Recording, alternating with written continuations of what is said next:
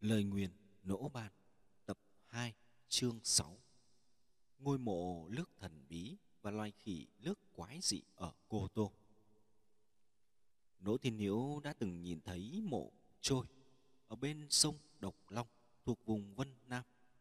Nơi đó có một số thị tộc vẫn sử dụng phương pháp thủy táng cổ xưa. Họ dùng gỗ kết thành một cái bè có hình ngôi nhà thấp nhỏ sau đó đặt cái xác người chết vào trong, thả trôi theo dòng nước xiết. Trong phóc thủy học người ta bỏ vàng bạc, châu báu vào trong mồ mả của tổ tiên, sau đó nhấn chìm trong nước, mong rằng sẽ giúp con cháu đời sau phát đạt. Thông thường để làm như vậy, tổ tiên của họ phải có mệnh tướng thiên long mệnh tướng linh quy, mệnh tướng thần lý đặc biệt là người có mệnh tướng thiên long, tức là huyết thống chính tông của hoàng gia. Sử dụng phương pháp an táng này, chỉ có thể là rồng thất thế gặp lại, hoặc huyết thống hoàng gia lưu lạc trong dân gian. Mặt khác, cũng kèm theo một mục đích nào đó nên phải ẩn giấu tung tích không để người khác phát hiện. Lời nguyền nỗ ban chương 6 hồi 1 ngự long cách. Ông nục rụi rụi đôi mắt nhòe nhoẹt. Lúc này, ông cũng đã mấy lần rụi mắt. Máu khô và khói đen bám vào mắt ông đã được lau sạch. Nhưng lúc này, ông vẫn cảm thấy ánh mắt mơ hồ, nhãn lực không thể tập trung. Cũng khó trách ông, một người tuổi tác đã cao, lại chưa bao giờ động đến quyền cước vừa trải qua một phen đấu đá quyết liệt, máu đổ kinh hồn, cả về thể chất lẫn tinh thần đều khó mà chịu đựng nổi. Sau khi ánh mắt đã hơi rõ trở lại, ông ngẩng đầu quan sát kỹ xung quanh. Mặc dù khi nãy ông đã chạy qua nơi này, nhưng vì mãi đuổi theo bóng người áo xanh nên chưa kịp quan sát kỹ nữa. Bây giờ nhìn kỹ lại, ông mới có thể khẳng định phán đoán của mình là đúng. Ông bèn cầm thẻ que tre chỉ về đầu bên kia của con đường nhỏ, rồi viết lên đất ba chữ, đường bàn nông tức là con đường rồng cuộn. Nỗ thiên liễu là người hiểu rõ nhất học vấn của ông nục. Nếu nói công phu tịch trần của nỗ thiên liễu là học vấn gia truyền thì ông nục có thể coi là sư phụ đúng nghĩa của cô. Nục khi nãy vừa nhìn thấy ba chữ ngự long cách, cô còn có chút nghi hoặc, ngờ vực rằng ông nục đã nhìn nhầm, vì cha đã từng kể với cô về thân phận và lai lịch của đối phương. Những người có thân thế như vậy chắc chắn không thể bày ra bố cục ngự long. Nhưng khi ông nục viết ba chữ đường bản nông cô cũng khẳng định đầu óc ông nục vẫn còn sáng suốt. Một người cả đời nghiên cứu phong thủy như ông nục chắc chắn sẽ không thể mắc sai lầm liên tiếp về mặt bố cục phong thủy. Còn nếu đối phương muốn làm loạn cục tướng để bố trí khảm ngập, hẳn cũng không thể sử dụng liên tiếp hai lần trong ngự long cách. Hung hồ với thân thế và lai lịch của đối phương, đáng lẽ họ phải kiêng kỵ bố cục bản nong làm đường dẫm dưới chân mới đúng. Nỗ thiên nếu khép mắt lại, ngưng thần, tĩnh khí.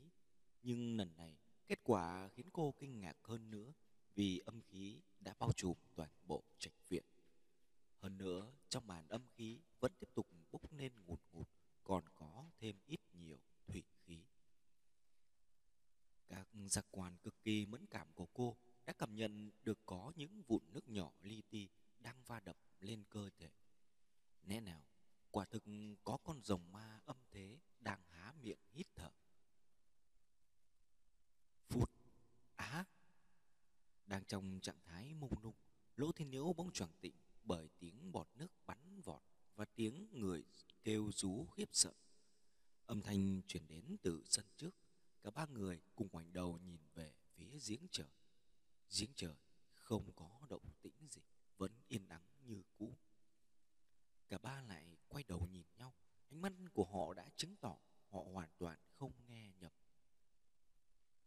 Mau. con chữ của ông lục ngoáy tít như rồng bay phượng múa. Quan ngũ lang chắc chắn không hiểu. Lỗ thiên liễu đọc được nhưng không hiểu ông muốn nói gì. Là mau chạy trốn hay là mau hành ông đục không còn thời gian để giải thích, lập tức sải bước về phía đường bản nong, bước chân siêu vẹo nhưng không hề chậm chạp. Ngũ lang nhất thời không kịp phản ứng, lúc này mới vội vã nhảy liền hai bước theo kịp ông. Lỗ thiên liễu đi sau cùng. Khi ông nục bước đi, cô không vội theo ngay, mà đứng nguyên tại chỗ và hít hai hơi thật sâu. Nhịp thở sâu khiến vành tai cô rung lên khe khẽ. Sau đó cô mới xoay người, bước theo họ.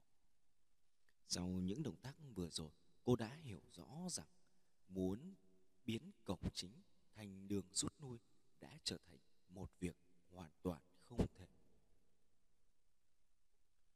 Thực ra lúc trước, khi ông nục còn đang bỏ trên sân đất đá xanh, lỗ thiên hiếu đã nghe thấy dưới lòng đất vẳng lên những âm thanh quái dị âm thanh này vốn dĩ xuất hiện từ ngã rẽ bên kia của ngã ba lấy nhưng không hiểu tại sao nó xuyên thẳng đến phía dưới giếng trời ông nục bò đến đâu, tiếng rèn đuổi theo tới đó.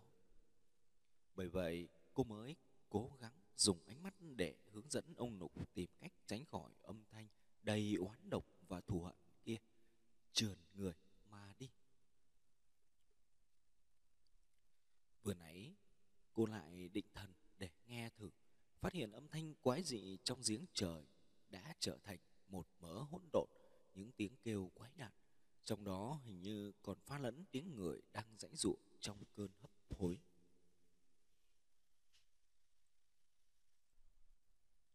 Ông lục đi rất nhanh, vì không muốn lưu lại nơi này một giây phút nào nữa. Vừa nãy khi bỏ trên nền đá xanh ông có cảm tưởng như mình đang xa xuống đầm này lên đá xanh bập bềnh như muốn nuốn sụm xuống dưới ông cũng nghe được những âm thanh quái đản văng vẳng dưới lòng đất tựa như oan hồn trong địa ngục chuẩn bị rách đất chui lên thứ mà ông có thể cảm nhận được chắc chắn lỗ thiên nhiễu cũng cảm nhận được vì vậy khi lỗ thiên nhiễu kéo ngũ lang chạy đi ông không hề cảm thấy kinh ngạc mà ngược lại ông còn lo sợ họ sẽ chạy đến cứu mình. Khi đó lên đá phía dưới sẽ không chống đỡ nổi mà sụp xuống. Cả ba người sẽ phải cùng nhau xuống địa ngục a tỳ đến lúc này, ông nục vẫn không biết mình đang đối mặt với đối thủ ra sao. Lỗi khiếp sợ và lo lắng khiến ông cảm thấy tim muốn đập vỡ luồng khí tắc nghẽn trong lồng ngực phương pháp đại hoán khí cũng không còn đủ sức điều hòa nhiều sự cố và tổn thương lại đối diện với tình cảnh này. Không những thể lực của ông không chịu nổi, mà ngay cả trí lão cũng khó bể trụ vững. Lúc này, khi sụp súng trước cửa chính sảnh, cửa chính chợt mở ra, ông đã thấy giữa gian chính có thờ một bức tranh dị sĩ đổ long. Chắc chắn thân thế của đối phương còn sâu xa khó lường hơn những gì mà ông đã nghe được và phỏng đoán. Ông liên tưởng tới chiếc cầu công trên dòng sông phía trước trạch viện. Hai đầu cầu sau khi tiến vào, các khu nhà không hề tiếp nối với đường đi. Đó có lẽ là cách cục giá long yên. Còn cắt đầu xem kịch đơn độc ở hoa viên phía sau, không có nhà trước sau lối liền, chỉ lối tiếp với một đoạn hành lang. Có lẽ là định long tỏa hai điểm này càng khẳng định thêm cho phán đoán của ông, bố cục của khu nhà này không phải theo cách cục tiềm long, mà là cách cục ngự long nhìn năm hiếm gặp. Ông nục cảm thấy khiếp sợ là vì ông biết ở trong một khu trạch viện như thế này, cả sống và chết đều vô cùng đau đớn và đáng sợ. Nhưng ông vẫn phải cố che đậy nỗi khiếp sợ trước mặt hai đứa trẻ kia. Như vậy mới không khiến chúng mất đi niềm tin sinh tồn. Đây cũng chính là điều mà ông đang lo lắng. Sở dĩ ông giành đi đầu tiên, vì ông lo sợ không may lộ vào sơ hở gì, khiến hai đứa trẻ kia phát hiện ra. Đường bàn nông đuôi rồng ở ngoài, đầu rồng ở trong, lưng rồng ở phía trên, bóng rồng ở phía trước. Vậy bức tường bao nhấp nhô chạy dài trước mặt là cái gì đây? Trên tường không có cửa, chỉ có những ô cửa song hoa được ghép thành từ những viên ngói nhỏ xuống uốn cong. Giữa tường bao và đường bàn nong không hề có vườn hoa hay cây cối, chỉ có một bãi cỏ hẹp kéo dài, cỏ mọc rậm rạp nhưng đã vàng úa. Ở phía đông bãi cỏ có một khung cửa hình tròn làm ở trên bức tường ngăn vuông góc với tường bao. Cánh cửa màu đen khép chặt. Phía tây bãi cỏ không có đường đi, bị bức tường bao vòng sang vây kín. Sát với tường bao kín phía tây, có một ngôi đình lục sắt với cột đỏ xà đỏ. Dùi mé cũng đỏ lập ngói vàng kim. Nỗ thiên nhiễu còn nhìn thấy loáng thoáng những bức tranh rực rỡ, hoa lệ vẽ trên xà ngang và viên mái hiên của ngôi đình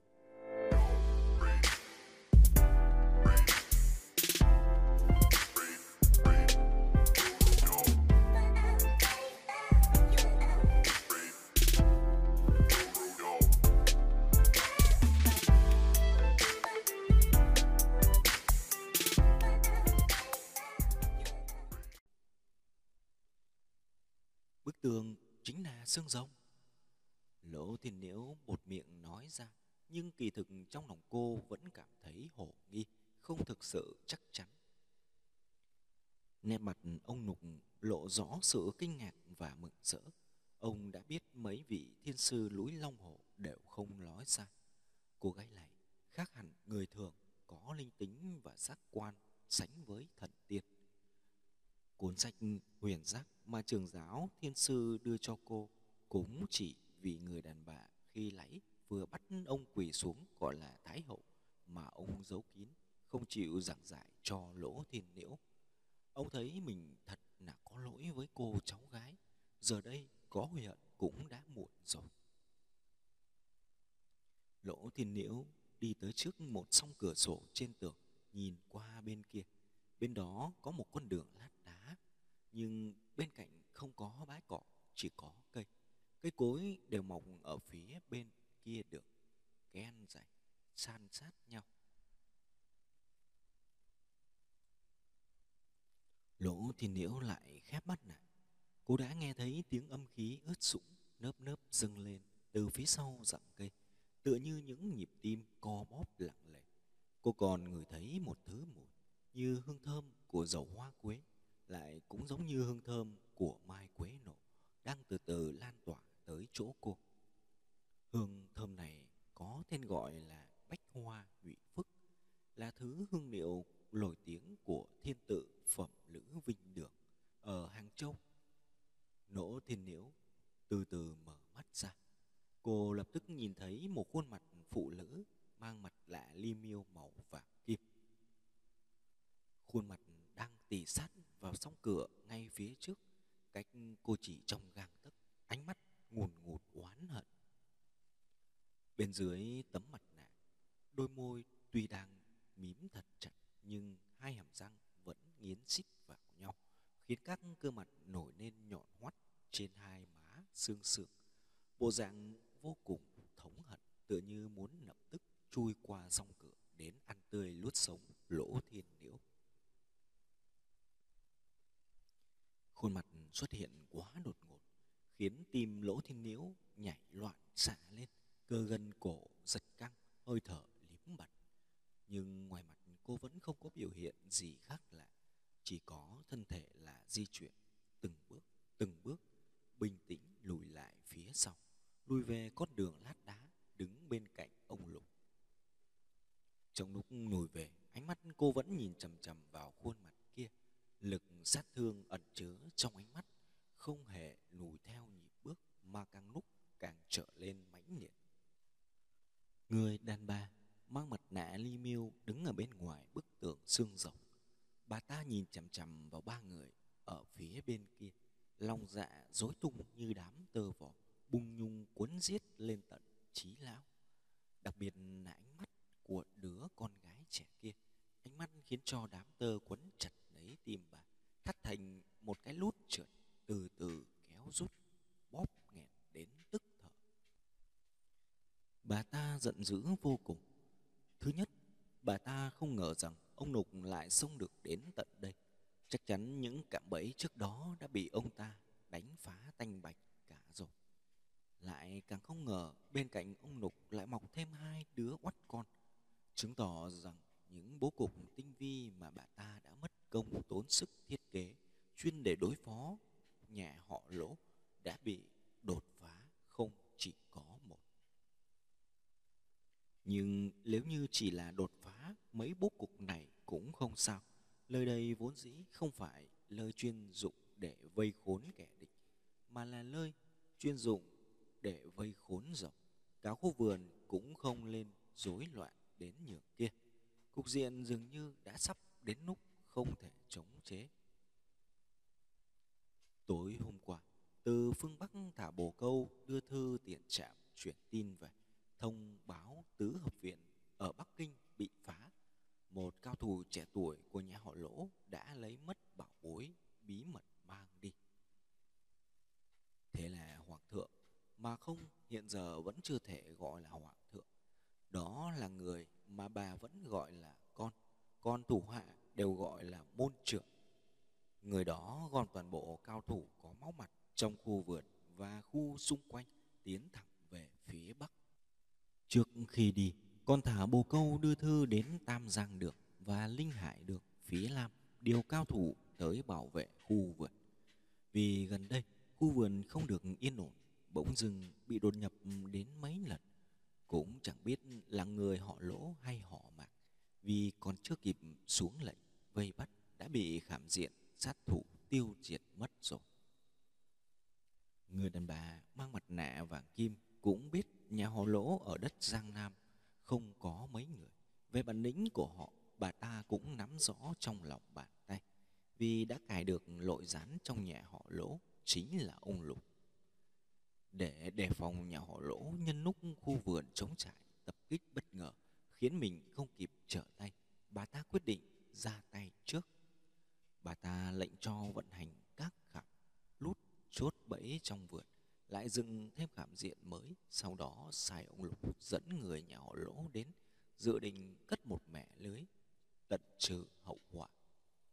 Mặc dù những cao thủ lão luyện đều đã bị con trai dẫn đi, nhưng bà ta vẫn chắc nhầm trong rằng những gì đang có trong tay đã thử sức đối phó với vài mẫu người trong nhà họ lỗ. Ông lục trở mặt là điều bà ta không ngờ tới nhưng bà ta chẳng thèm bận tâm. Năm xưa, bà ta đã quan sát rất kỹ người này, lỡ theo sở thích của ông ta mà được ông ta nhận là tri kỷ. Mặc dù chỉ qua lại có một đêm, nhưng đã khống chế được ông ta suốt hơn 20 năm. Coi như cũng nở lắm rồi. Theo như những gì đã biết, tính cách và bản lĩnh của người này không thể gây ra nguy hiểm lớn. Những người còn lại trong nhà họ lỗ, theo thông tin tình báo từ ông Lục, bản lĩnh của họ nhiều nhất cũng chỉ để thoát thân, tuyệt đối không đủ sức làm điên đảo cùng tướng mở khóa thả rộng. Nhưng giờ đây, bà ta không hiểu tại sao mọi chuyện lại thành ra như vậy. Không biết người nhà họ lỗ mượn được phép thần thông ở đâu, lại có thể khiến con rồng bị chết khóa chặt kia động long kinh khí dưới nước có sự bất thường, ngay cả quỷ nước cũng ngoi lên bờ. Tình hình tại cổng chính, sảnh chính hiện giờ không biết ra sao, đợi mãi vẫn chưa có ám hiệu phát ra.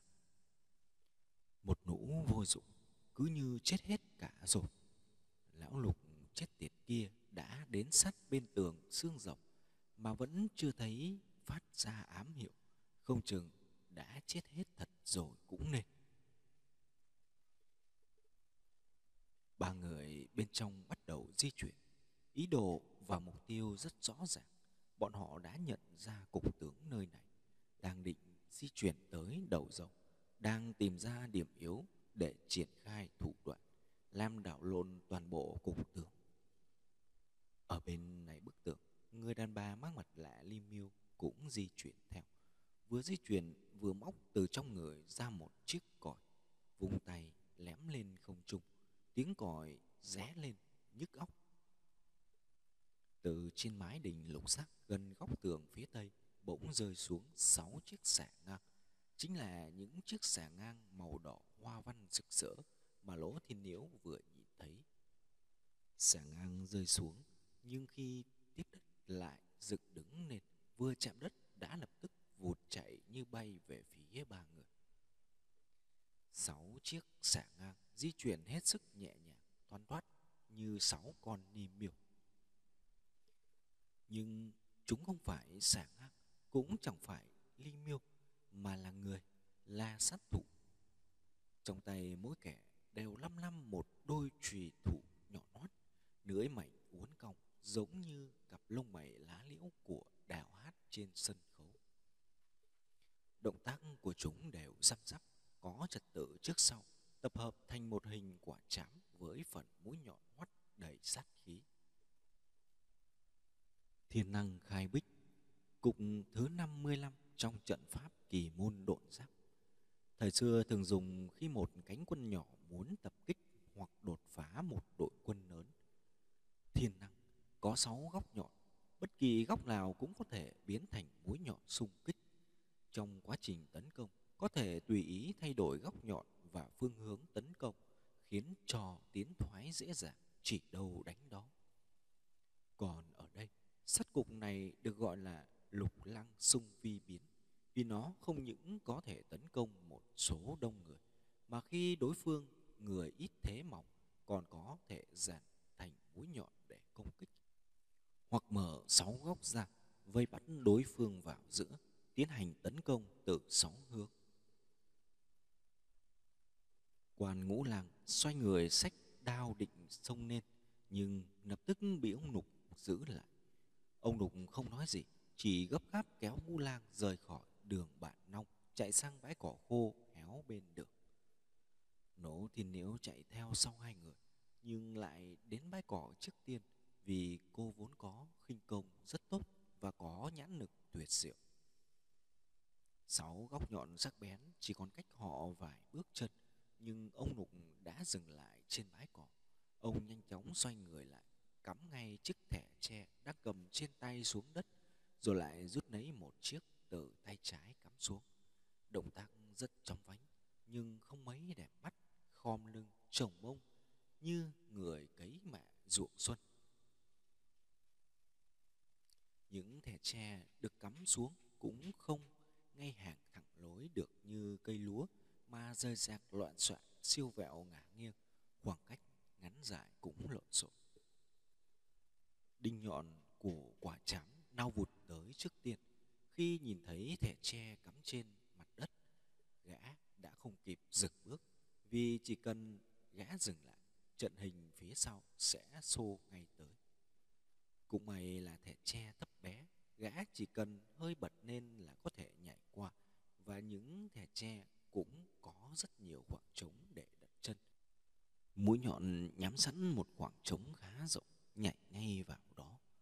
Khi bàn chân tiếp đất, gã đột nhiên phát hiện ra có vấn đề.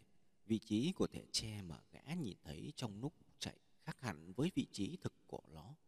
Hướng chỉ của mũi thẻ tre cũng khác, nhưng đã quá muộn một mũi thẻ tre đã xuyên ngập vào lòng bàn chân của gã. Mũi nhọn phản ứng rất nhanh, động tác lập tức thay đổi. Chân bị thương hơi nhấc lên, tiếp tục dùng chân không bị thương làm chân trụ, đẩy cơ thể lao vụt về phía trước. Gã muốn cố gắng nhảy vọt qua bãi thẻ tre. Mặc dù chỉ có một chân, nhưng bước nhảy của gã không hề ngắn, trước mắt cả thân mình mũi nhọn đã nhẹ nhàng vượt qua nhưng gã vẫn không có điểm tiếp đất vì quan ngũ lang đã cầm đao đợi sẵn ở đầu kia. Không chỉ có mũi nhọn gặp phải chướng ngại mà hai gã chạy song song ngay phía sau gã, lại thêm hai gã chạy song song ở phía sau nữa đều đã dẫm phải thẻ tre. Động tác và bộ pháp của chúng giống hệt nhau, cách ứng phó trước biến cố cũng như đúc một khuôn. Tất cả đều nhảy vụt lên định vượt qua trận thẻ tre nhiệm vụ của quan ngũ lang đã trở lên vô cùng nhàn nhã. Huynh Nhi Đào chỉ cần xoay tiếp hai vòng, bốn chiếc xà ngang đã đổ gục dưới đất. Cũng nặng nề không một tiếng động, y như khi chúng còn ở trên mái mái đỉnh duy chỉ có màu sắc dường như càng thêm chói mắt. Chỉ còn một chiếc xà ngang vừa nhìn cánh tay và cẳng chân đứt sợi của mình vừa rú lên thê thảm. Còn duy nhất một tên bình thản vô sự đó là mũi nhọn phía sau cùng. Gã đã kịp dừng bước ngay trước trận thẻ tre nhưng cảnh tượng kinh hoàng bày ra trước mắt đã khiến gã biến lại thành xả ngang trên nóc đỉnh, lặng đi bất động. Khác là ở chỗ gã đang đứng thẳng, có vẻ giống cây cột trụ hơn là xả ngang. Loan Chi Tư Phong, Cục thứ 24 trong kỳ môn độn giáp. Nói theo thuật ngữ phong thủy của phái thiết kim đoạn ngọc Đây là cục trồng rừng phá gió giữ vận khí Tức là ở phía trước khoảng trống hoặc con đường có gió nổ Tiến hành trồng cây dựa theo phương vị cửu tinh bát môn Sao cho cửa sinh tử tương thông Vị trí cửu tinh lối tiếp chắn gió giữ khí lọc uế chuyển thanh để đảm bảo phong thủy của ngôi nhà không bị gió nùa gây phá tán, vận khí gia đình được tốt đẹp lâu dài.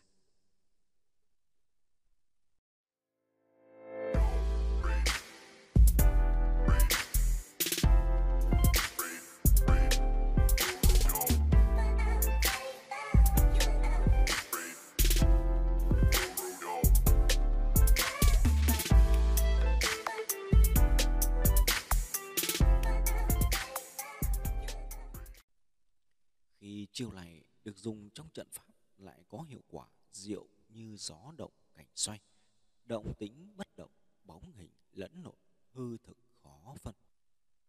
Năm xưa, đại tướng Triều Tống là địch thanh, bày trận phong lâm đã phá được đội quân muông thú phía Nam. Trận phong lâm chính là được phát triển từ loạn chi tư phong mà ra. Giống như những gì mà nhân khảm xả ngang đã nhìn thấy, rõ ràng thấy thẻ tre ở chỗ này, nhưng khi dẫm xuống lại phát hiện không phải. Tại sao? Vì họ đang chạy với tốc độ rất nhanh, nếu như họ từ từ di chuyển đến, chắc chắn có thể dễ dàng lách qua khe hở, vượt qua đám thẻ tre. Đối phương đã chất nọc tinh hoa từ kỳ môn độn giáp, huấn luyện được trận nhân khảm lục lăng sung vi, vô cùng lợi hại. Khi khởi động như gió thổi, đất bằng. Khi hành động như gió giảm đồng cỏ. Khi tấn công như gió lốc dữ dội. Nhưng họ đã hoàn toàn không ngờ rằng đối thủ của họ hôm nay lại là một cao thủ cả đời nghiên cứu kỳ môn độ giáp. Một cao thủ chuyên lấy việc giải cục thế, phá bại ác hiểm trong phong thủy làm vui Người đàn bà mang mặt nạ li miêu bên ngoài bức tượng đã nhìn thấy tất cả. Hàm răng rớt xuống. Đó là một thứ biểu cảm rất phức tạp. Có ngạc nhiên, có kinh hãi và cả hối hận. Đến hôm nay bà ta mới biết những việc tưởng chừng như đã hoàn toàn lắm chắc trong tay. Kỳ thực vẫn còn quá nhiều nhân tố nằm ngoài kiểm soát. Người mà bà ta cứ tưởng ngỡ là hiểu thấu tận chân tơ kẽ tóc, hôm nay lại dạy cho bà ta một đòn bất ngờ khó tưởng. Quan ngũ lang không tiếp tục truy sát nhân khảm cuối cùng, vì anh ta cũng không phải là một sát thủ khát máu. Anh ta chỉ là một người thợ muốn bảo vệ tính mạng cho mình. Thực ra, cũng chẳng cần phải truy sát gã nhân khảm kia cũng đã mất hết hồn vía bởi cảnh tượng thê thảm của chúng bạn chỉ trong chớp mắt hoàn toàn đã mất hết khả năng tấn công và tư duy. Đây chính là khuyết điểm lớn nhất của bọn nhân khảm trong khu vườn này. Chúng chỉ biết nhìn người khác đổ máu nhưng không chịu lỗi bản thân đổ máu. Một tổ hợp sắc bén nguy hiểm nhường đó, trước mắt đã bị diệt mất năm tên. Kẻ còn lại hoang mang, khiếp đảm tựa như vừa chứng kiến cảnh tay chân mình bị chặt đứt nỉa đứng chôn chân tại chỗ không dám sùng lên. Lúc này, ba người đã điềm tĩnh quay bước về phía cánh cửa tròn màu đen đang đóng chặt. Quan ngũ lang khí thế bừng bừng, cầm đao đi sau đoạn hậu. Một đòn giết bốn vừa rồi khiến anh ta đột nhiên cảm thấy mình anh dũng vô song hào khí vạn trượng, buông được một hơi uất khí để lén trong lòng người đàn bà bên ngoài bức tượng không đi theo họ nữa. Nhân khảm ở phía bên kia cũng không dám di chuyển, chỉ đứng chết chân theo ba người đã đến phía trước cánh cửa tròn màu đen, nỗ thiên nhiễu và ông nục mới kín đáo thở phào một hơi dài thực ra trong lòng họ vô cùng căng thẳng, nếu người đàn bà kia lại gọi đến một tổ hợp nhân khảm như vậy nữa, bọn họ sẽ hết được cho dù người đàn bà kia không còn thuộc hạ khác để sử dụng, nhưng chỉ cần một cái xả ngang sống sót kia vòng qua, trận loạn chi tự phong cũng có thể chặn đứng họ. Nhìn vào thân thủ bộ kháp khi nãy, có thể thấy công lực của gã cho dù không thể giết chết họ, nhưng cũng đủ để vây khốn họ tại đây, đợi trợ thủ kéo đến. Quan ngũ lang vốn không thích nghĩ nhiều nên không thể ý thức được các mối nguy hiểm đang rình rập đây chính là nhược điểm, nhưng trong một số tình huống, đó lại chính là ưu điểm.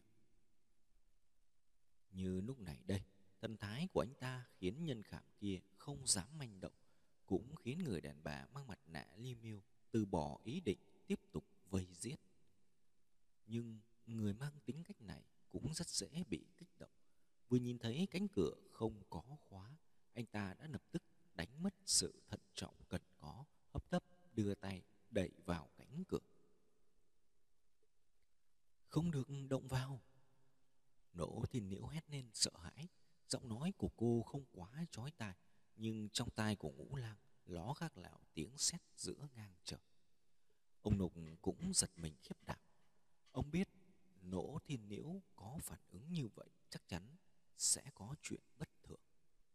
Ông đã đọc cuốn huyền giác mà thiên sư trưởng môn tặng cho. Cũng từng nghe các đạo sĩ trên núi long hồ nói rằng, lỗ thiên nhiễu là lượng người, lượng tiên có thanh đồng bích nhãn. Lên trong nhà họ lỗ, ông là người hiểu lỗ thiên nhiễu hơn cả, thậm chí còn hiểu lỗ thiên nhiễu hơn cả bản thân cô. Đương nhiên, khi đó là trước khi lỗ thiên nhiễu đọc trộm cuốn huyền giác ban đầu lỗ thiên nhiễu không biết nguy hiểm đến từ phía nào chỉ khẳng định là có nguy hiểm tồn tại, một thứ nguy hiểm có thể nghiền lát cả ba thành vụn cám chỉ trong nháy mắt. Cô ngửi thấy một thứ mùi thứ mùi của ngày tết. Đúng vậy, thứ mùi này thường xuyên lan tỏa trong không gian những khi tết đến. Thuốc lỗ, đúng. Khiếu giác của lỗ thiên nhiễu đã đưa ra khẳng định. Hơn nữa toàn không phải là thứ thốt lộ bánh pháo vì mùi của lõ lồng nặng hơn tất cả rất nhiều các dây thần kinh đang căng cứng của cô gần như cảm nhận được uy lực khủng khiếp của cú bùng nổ những sợi lông tơ khắp cơ thể đang run rẩy kịch liệt không được cử động tuyệt đối không được cử động giọng nói của lỗ thiên liễu rất ít khi căng thẳng như vậy khiến hai người vừa nghe lập tức căng thẳng hơn tôi đứng yên hai người nùi trước đi. Quan ngũ lang chưa bao giờ đếm xỉa đến sự sống chết của bản thân, chỉ quan tâm đến sự bình an của lỗ thiên nhiễu đồ ngốc, anh nghĩ chỉ mình anh dẫm phải lẫy thôi à? Hai người chúng tôi cũng dẫm vào rồi. Nỗ thiên nhiễu đang trách móc sự hấp tấp của ngũ lang, đồng thời cũng thầm tự trách bản thân quá sơ ý. Cô ngoảnh đầu nhìn người đàn bà đang đeo mặt nạ li miêu ở bên kia bức tượng, lại nhìn nhân khảm đang đứng ngây thộn phía sau bây giờ, cô đã hiểu tại sao họ không bám theo, vì đây là một khảm tuyệt đoạn, một khảm tuyệt đoạn có uy lực sát thương và công phá với phạm vi cực lớn.